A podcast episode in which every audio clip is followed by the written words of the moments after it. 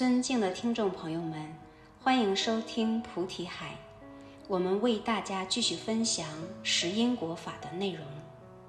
根据章句开始记载，所有一切的名字、语言，最初是不成建立和安立的，是为了让人与人之间能够懂得沟通、交流、分享自己的情绪和情感，假设出来的名词、名相、名分，仅此而已。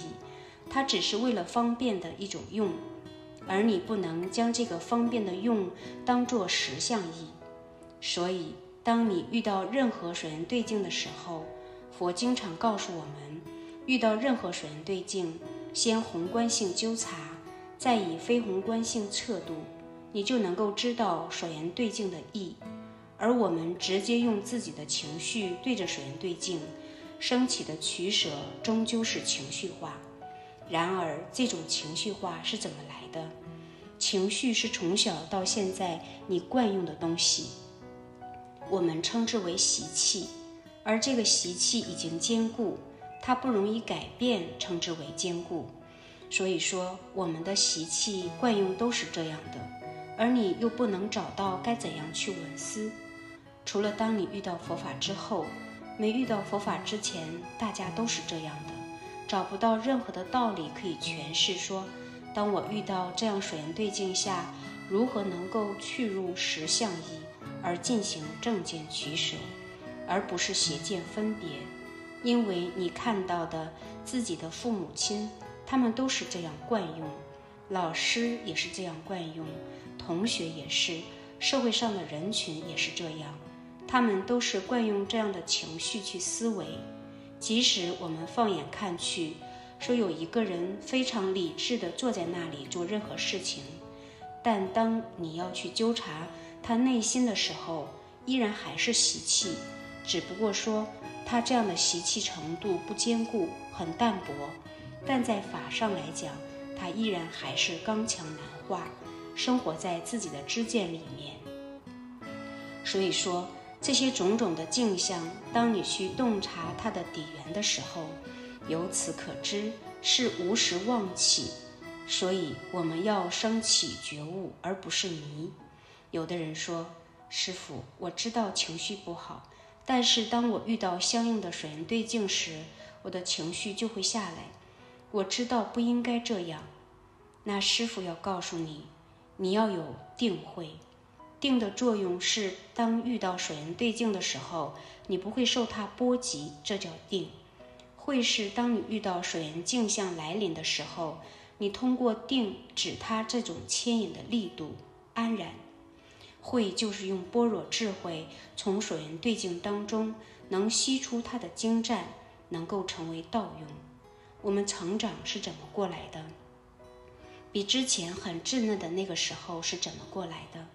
是在遇到不同水源对境下，在这种水源对境里面所提取出来的东西，原理是不变的，都是在水源对境下受到影响而变得成成熟。那我们修持的时候也是这样，当你具备定时，会可以让你不断的进步，不断的让你回归于觉性，而不是说，当你有了智慧，有了定力之后就是觉悟了。不是，只是你比那些迷的众生来讲，类似于觉而已，是往觉的方向去贴切，但不是真觉。如果是真觉，你根本不需要定与会，觉本身就是这样平稳，没有一个东西要抄手起来。如果你真是不怕淋雨，你就不需要撑伞，因为人怕淋雨才需要撑伞。因为人怕被水源对境影响，才会有定慧等持，在真觉当中是没有的。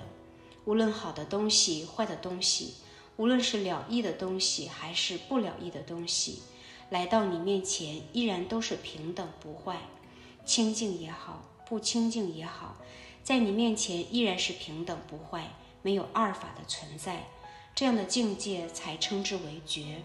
而谁能圆满这样的觉悟呢？唯有佛能圆满这种觉悟。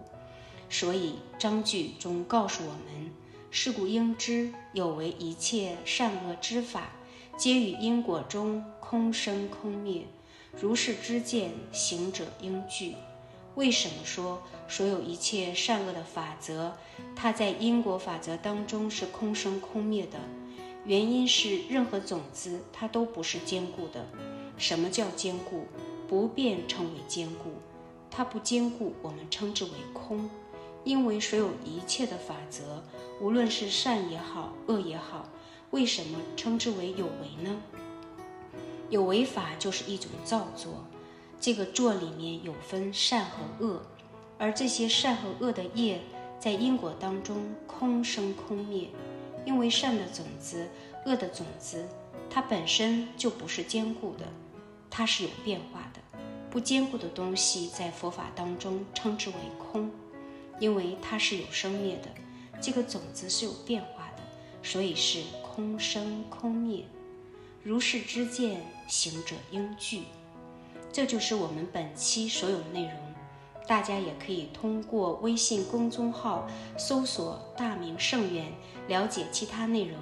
Apple 播客或小宇宙搜索“荣正法师”。感谢大家的收听，我们下期再见。